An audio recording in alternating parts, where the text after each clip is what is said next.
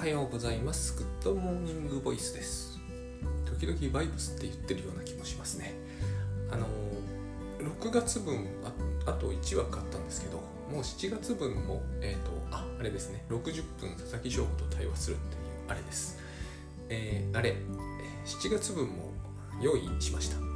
で67月分合わせてという形にさせていただいて8枠。このぐらいが自然かなと思いました。であのー、お値段も趣旨も何もかも今までと一緒ですので、えーと、Twitter か Facebook かで、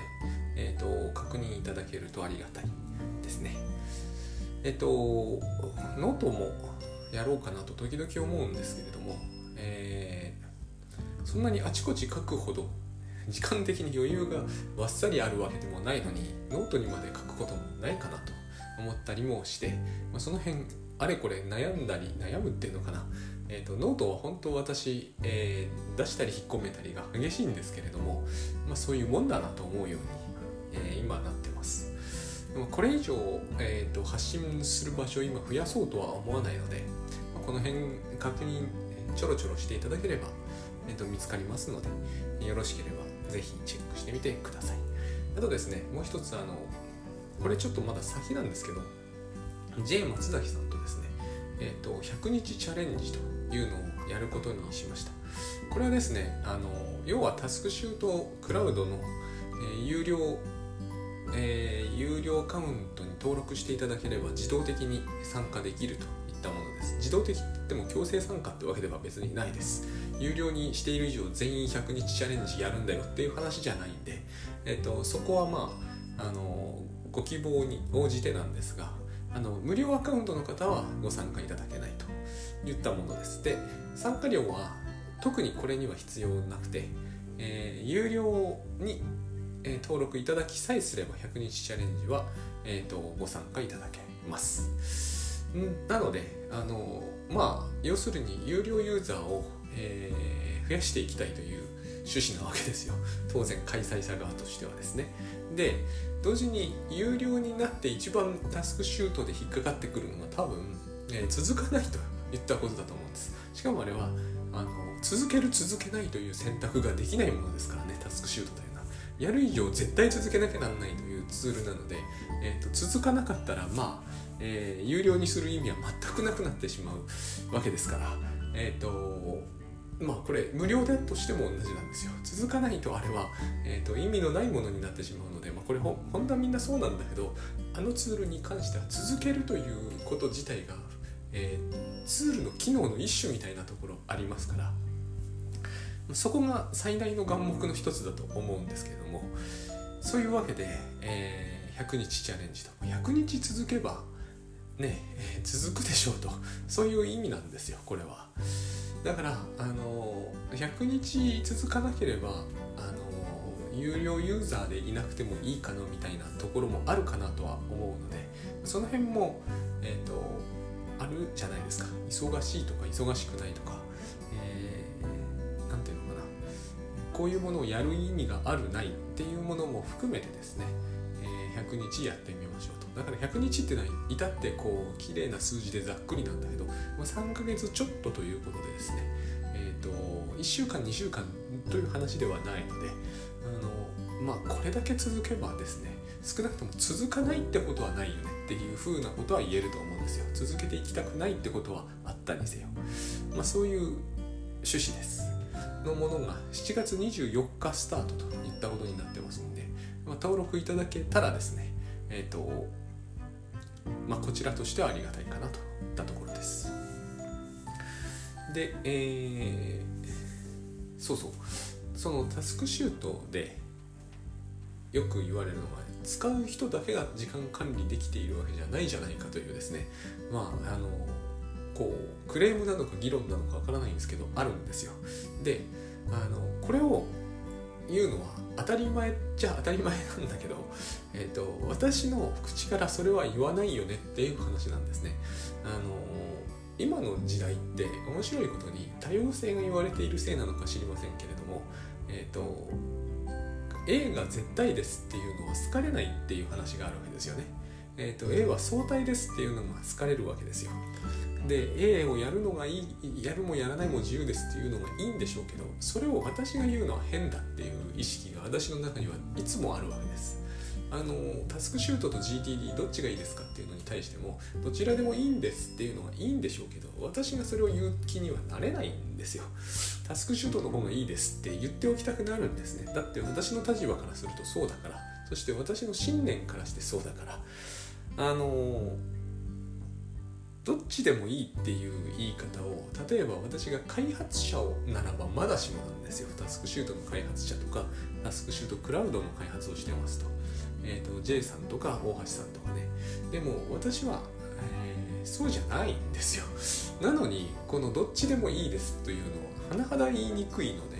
えーと本音はどうなのっていう話をされれば本音はタスクシュートの方がいいと思ってますよ私は。だからえーと、相対的っていうのは相対的って答えるのが正しいわけじゃないような気がするんですよ。結果としてはそうかもしれない。そのあらゆる人が判断すればそうなのかもしれないけど、え、ある人が相対的ですって言っておきながら自分の中では絶対 GTD よりタスクシュートの方が有効だと思ってるっていうのはむしろ嘘ついてる感じがするんですよねだから、えーと、そういう意味もありまして、えー、私にとってはっていうのが必ずついているけれどもそんなのは当たり前だと思うんですね。でまあこの話自体はそれだけのことなんですがえっ、ー、となんていうのかな。その絶対というなんていうんですかね。絶対そうした方がいいとか、えーと私はそのようにするのがいいと思うと言った言明というものを何て言うんですかね。人が発した時にそのそれは意味付けなんですよ。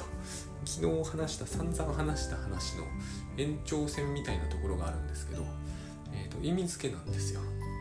でその意味付けというものはですね私はあのー、それがいいと思ったら記憶に投入するべきだっていうふうによく思うことがあるんですね。あのよく記録するじゃないですか多くの人が。記録するべきだと。記憶は歪むから。でもですね記憶というものはえっ、ー、と事実の社食じゃないと思うん食社食はおかしいかな。まあ事実の、えーと、単なる焼き直しじゃないと思うんですよ。歪むことを含めて歪むっていうのはおかしいと思うんだけどそういう意味では。歪みを含めて記憶じゃなきゃいけないって思うんですね。つまり、えーと、例えば、えー、倉園さんがグッドバイブスで一つ意識と言った時と私がその通りに受け止めたつもりでいる一つ意識は違うはずなんですよ。だからこれを記録しておけば正確だが記憶は歪むという言い方はできないと思うんですね。で、えーと、こういう話があるんですよ。よく。臨床の話で、えーとフロイトは読まなきゃいけないと。何度も繰り返し読みましょうと。できれば言言語のドイツ語で読みましょうと。いうぐらいもうバイブルなんですよ。ある意味。でも臨床の場でフロイトのことを思い出してちゃダメです。私はこれはとっても正しいと思うんですよね。絶対そういうふうに考える必要があると思うんですよ。あのよくあるじゃないですか。ライフハッカーとかの記事でもプレゼンに心がけなければいけない必須の7項目とか。ああいうのは別にそれがいいと思ったら採用したらいいと思うんですよ。7項目を。ただ私はそれは何度も何度も読んでバッチリ覚えて直前になってそのメモを見返すってのはダメだと思うんですよ。ダメってことはないんだけど、えーと、そんな余裕はなくなっていくと思うんですよね結局、えー、プレゼンの直前に見返したって忘れてしまうじゃないですか。それを防ぐために最中も見るみたいな話にだんだんなっていくのかもしれないんですけどその記憶されていないような、えー、箇条書きは役に立たないような気がするんですね。そして同時に一度でも記憶した、えー、箇条書きはそのことを思い出せなくてもプレゼン中に役に立っているとも思うんですね。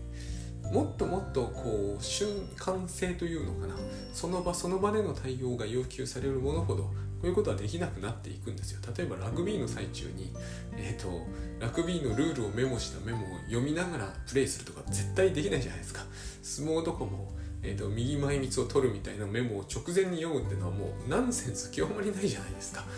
これはもう叩き込むってやつなんだけどつまりその人のものになってなければいけないんだけどもしなってなかったとするならばなってないのが正解なんだと思うんですよね。スキーとかそうなんですよ。これは本当に瞬間瞬間の、えーと、対応が対応なんですよね。対応の連続なんだけど対応が、えーと要求されるものなのでどう滑るっていうのはありますよ。あのビデオで見るとかもありますがそんなものは滑ってる最中には、頭では思い出さないものなんですよ。でこれは当然のことだと思うんだけど、えーと、しばしばですねやっぱりこう、えー、デスクワークだからなんでしょうね。これをギリギリまで思い出してやっていこうっていう発想になるというケースがあるみたいなんですね。グッドバイブスとかもそうなんですけど私やっぱりそういうもんじゃないだろうなって思うんですよ。えっ、ー、と一つ意識の話をえっ、ー、と何て言うんですかねこう思いっきり聞くっていうのはいいと思うんだけどこれを書いておいて、えー、と何かのこう教訓の書みたいにして、えーと、奥さんとのやり取りの直前にも一つ意識だって思い出すっていうのは私はあんまりやりたいとは思わないんですよね。そういうふうなことまでしなければならない状況っていうのも、えーと、状況が差し迫ってくるとか厳しくなってくるとないわけではないんだけれども、えできれば避けたい発想ですよね。あのよく車の教習でそういうのって習うじゃないですか、えーと、S 字クランクではこうするとかあのいろいろあるじゃないですか。幅寄せではこうすると。であれ、繰り返し繰り返しやって覚えるんだけど私なんかもえっ、ー、とそれこそゴールドになってからもう10年ぐらい経つんですが、えーと、運転しない日ってほぼないんですけど幅寄せをする時にどうするこうするって教習所でどう習ったかって一切思い出さないですけど幅寄せはできますよ。というものだと思うんですよね。えーと、人に説明しろとなると,、えーと、多分いろいろ思い出すんでしょうけれどもつまりそれっていうのは何、えーと、て言うんですかね。えっ、ー、と嘘なんですよ。意味付けなんですねやっぱりね。幅寄せする時に私はえっ、ー、と一番大事なことは言葉にできないなって思うんですよ。幅寄せ程度の理屈であってもスキーだったら絶対無理だっていう変な自信があります。よく言うじゃないですかこの話も一番大事なことは言葉には直せないって。それは、えーと、特にこうやっぱり瞬時に何かの技術を要求されるものほど確実に出てくる話だなって思うんですよ。あの昔私かなりの苦労をして竹馬乗れるようになった竹馬に乗れる方法っていくら伝えても例えば妹とかは決してできるようにならなかったんですよ。でこれはもうしょうがないんですね。まあ多分竹馬っていうのは小脳でやる部分が大きいと思うんで小脳でやることっていうのはほぼ言語化できないんですよね。あの一輪車乗るのは言語化して教えてあげても決してそれだけで乗れるようにならないのとは同じですね。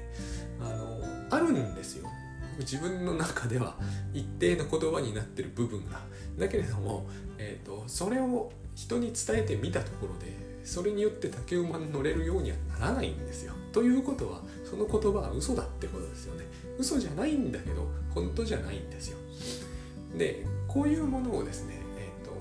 古書を大事に箇条書きにするっていうのはまあ悪くはないのかもしれないんだけれども、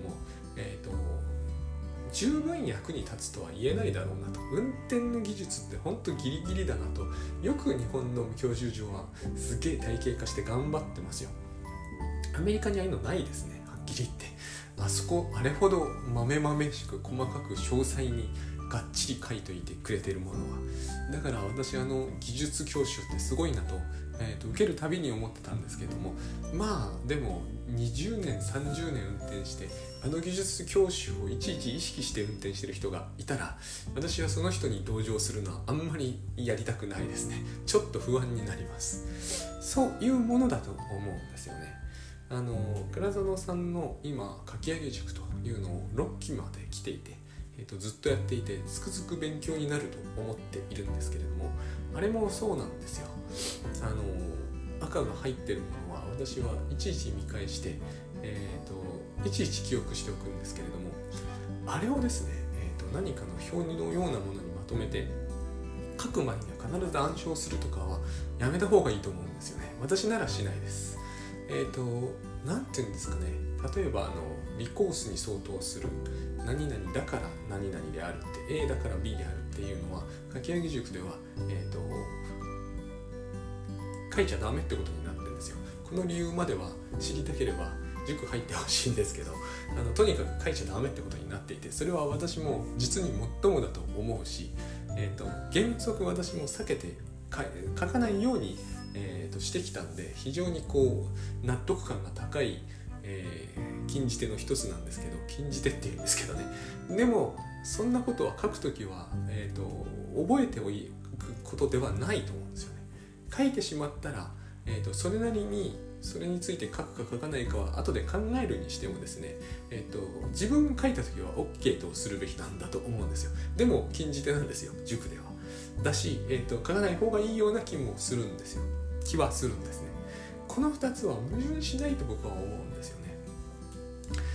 非常に微妙なところではあるんですけれども矛盾しないと思うんですよあの結局、えー、結局何て言うんですかねある人にとって正しいことは確かに正しいんだけれども別の人にとってはやっぱり正しいとは限らないんですよ。で、えー、さっきのフロイトの話がそうなんだけれども私が思うに、えー、記憶ってのはフロイトの考え方では、えー、一度記憶したものが失われることはないんですね。歪むとかもないんですよ。ただし表層には登ってこないことはあるんですね。それを無意識って言ってるわけだけどだから無意識というのは忘却した、えー、記憶と言ってもいいんですけどもそういう捉え方をしているところがあるわけですでえっ、ー、と私はですね最近こう河合駿さんの本で久しぶりに読み返してあの前々からこのことをよく考えさせられたなと思ったのが、えーと、私たちは外界で起きていることを全部は知らないじゃないですか。最近はあのテレビがあるからウクライナではこうなってるとか詳細にわかるけども結局世界中で起きてることが分かってるわけじゃないないじゃないですか。でもっと言うと宇宙中で起こってることとか絶対分かってないじゃないですか。でところがですねじゃあどこまでは分かっていると言えるのかというと途端に怪しくなりますよね。半径5メートルなのかと。6メートルより外は分かんないのかっていうとそういうわけじゃないですよね。この形は綺麗な円を成してるわけじゃないですよね。1キロ付近でも分かることはあるしそれこそウクライナとかうんと遠いわけであれ分かってると言えるかどうかは大変疑問ですけど、まあ、それにしても、えーと、例えば今ちょうどチリで起きてることとかに比べると分かってるわけですよね。だから形が歪んでるわけですよ。で大事なのはどっちにしても全部分かってるわけじゃないんだけれどもでも何かが起きていることは確かじゃないですか。で最近ずっと言ってますよね。ウクライナで起きてることは私たちに無関係ではないと。実際無関係じゃないですよね。物価高くなったりするから。という話を河合隼さんがよくですね。つまりどこかで起きていることは私にとって必ず何らかの形で関係していると。うんと遠くてもね。例えば太陽の活動とかそうですよね。うんと遠くても私たちの健康に直結したりするじゃないですか。と同じように私たちは無意識下で起こってることも全部知ってるわけじゃないんですよ。内界って時々言うんだけどユングの世界では。内界で起きてることを全部知ってるわけじゃない。そうですよね。私たちは夢見ている時に夢見るんですけれども夢の内容を全部把握できてるわけじゃないし到底理解しがたい夢を見るし何よりも夢って大概大概忘れるじゃないですか。記録しておこうとしてもごく断片しか記録しておけなくてしかもですねえーと、これはユングとかフロイトの発想ですけれども、えーと、夢で見ているのは無意識の一断片なんですよ。もっと得体の知れないものが我々の内界にはあるって考えるんですね。ちなみに仏教にもそういう考え方ありますよね。なんか荒屋敷とか言ったりするじゃないですか。あれ面白いことにイスラム教にも似たような発想あるんですよ。全く完全にこうしてるわけじゃないんですけど下へ行くと結構いろんな世界があるんですよ。これは自分の中にあるんですからね全部。でそれっていうのがまあ海派さんが言うにはですね、えーと、外界を全部把握できてなくても外界の起きてることは何かしら自分に影響してるように内界で起きてることが全部把握できてなくても内界で起きてることっていうのは結局自分に全部あの影響を及ぼしているということを考えるとですね私たちは、えーと忘れてしまってるとか何かを思い出して自分の行動を変えるというのがどのくらい妥当で、えーと、やった方がいいことか甚だ疑わしいってことになるわけですよ。だってどういう影響でどんな風にして自分が今海原さんこう言うんですよね。あのそうやって世界中で起きていることが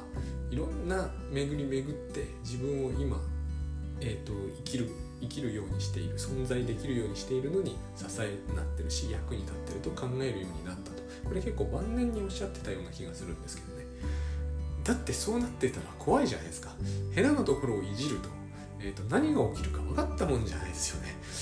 一般的にごく表面的にはこうした方がいいとかいう理由によって例えばログを取った方がいいとかいう理由によってログ取ったりするんだけどそれによって、えーと、事態が変な方向に動くってこともないわけじゃないと思うんですよ。まあ、ここでだからグッドバイブスみたいにでも現実というものは自分に良くしてくれるっていうことにしておけばですねそういう信頼感を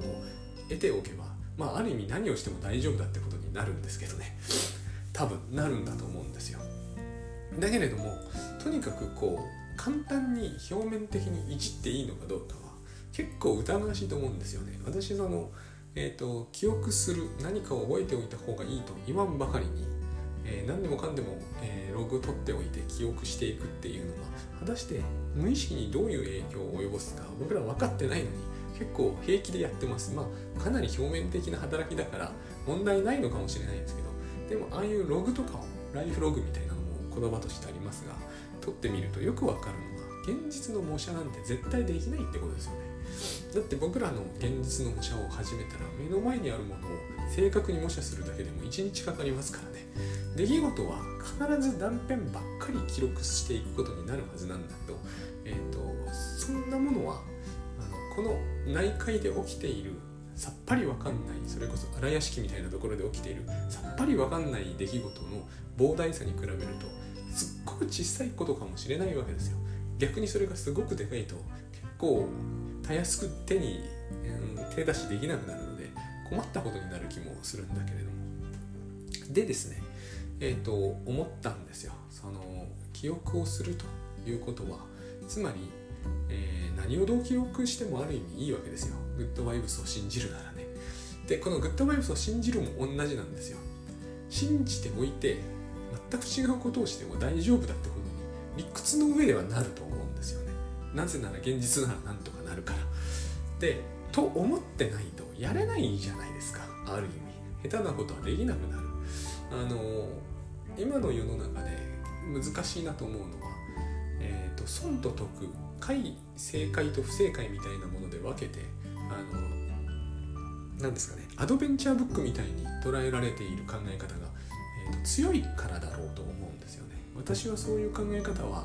えー、至って無理があると思うんですけれども強いんですよね。ここでイエスというかノーというかこうするとどのぐらい得をするか。ゴールで天国と地獄のような開きがあるっていうのが、えーと、すっかり受け入れてしまうとですね、えーと、全然選択できなくなるじゃないですか。それだったら、えーと、何をしても大丈夫っていうふうに思っておかないと、えー、とてもじゃないけど安心して生きていけないですよね。でさっきの書き読み塾の話のようなのに戻ると思うんですよ。別に何々だからって書いてもいいんですよ。だけれども何々だからって書かないっていう原則でとりあえずそれを、えーと、自分にインストールしてみるわけです。そしてそれを無意識の底に沈めてあとはどうなるかを、えーと、見てみていくっていう感じなんだと思うんですよね。これなんとなくなんだけどえー、と技術を進歩させる一つの方法だなっていう感じがするんです。してもしなくてもいいんですよ。これは、えーと、私割とスキーで学んだことなんですね。スキって結構いいんですよ。あの結構いいってつまりハの字にしてめちゃくちゃ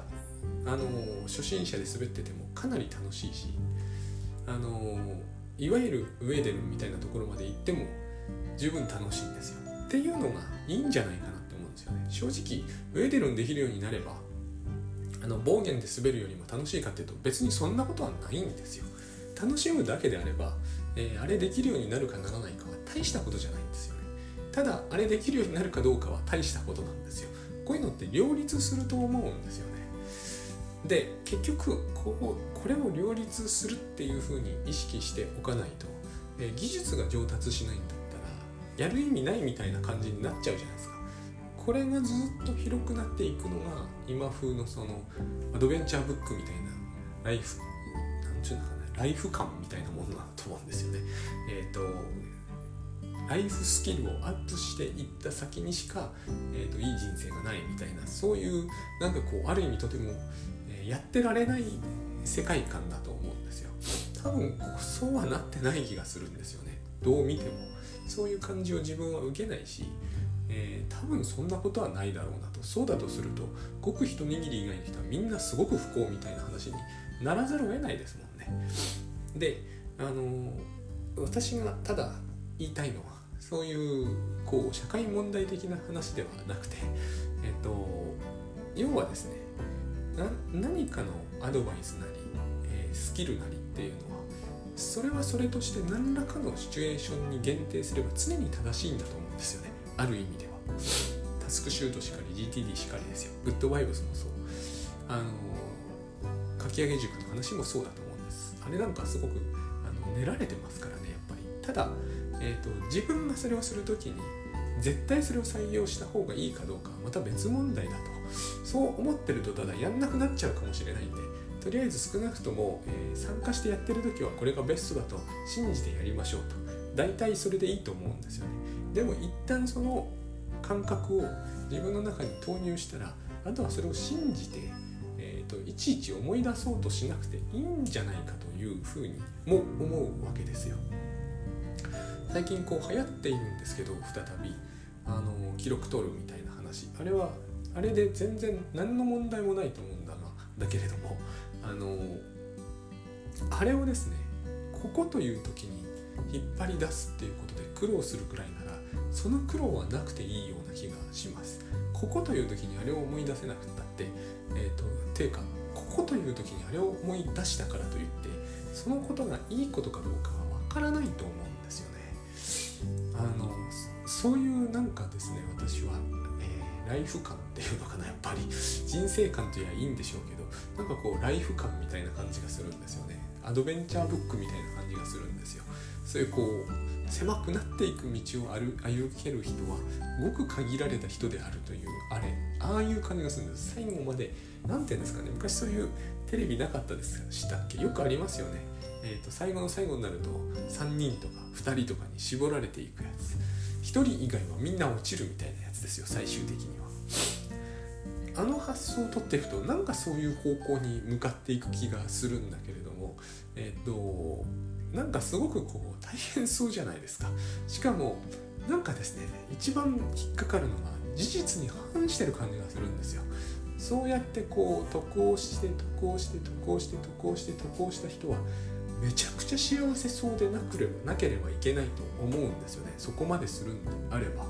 こうこういう時にはこうする方が得みたいな。なんかこう例えば iPhone の充電器買うならアンカーのこれを買うのが得みたいな。その時にこうなんかよくわからない、えーと、不思議なちょっとリップスティックみたいなものを買ったやつは情弱で損をして、えーと、不幸になるからここで、えーとなんか脱落みたいに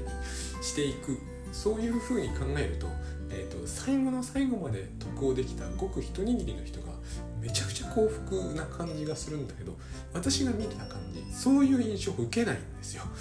なんとなくこの究極のライフハックライフを送っている人がすっごく羨ましいなと思ったことは私はここ20年ぐらいを通じて一度もない気がするんですよ。問題はそこにあるような気がするんですよね。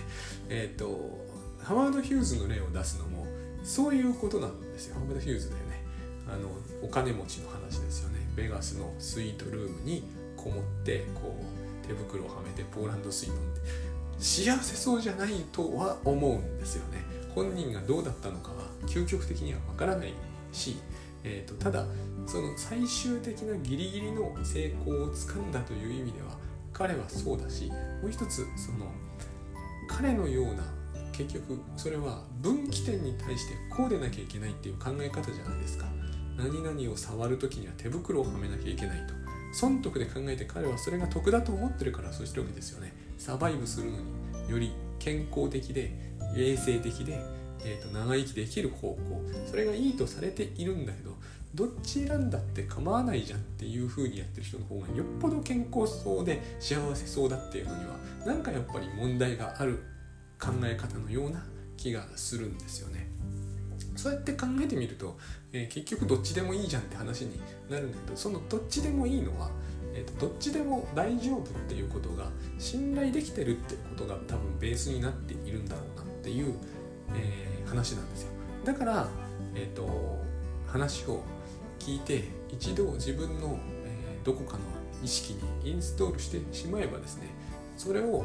あるタイミングで絶対思い出さなければいけないってことは別にないんだろうな。そういうふうに思ってないとアドバイスっていうのは必ずその、えーと、アドベンチャーブックみたいになって辛いものになっちゃいますよね。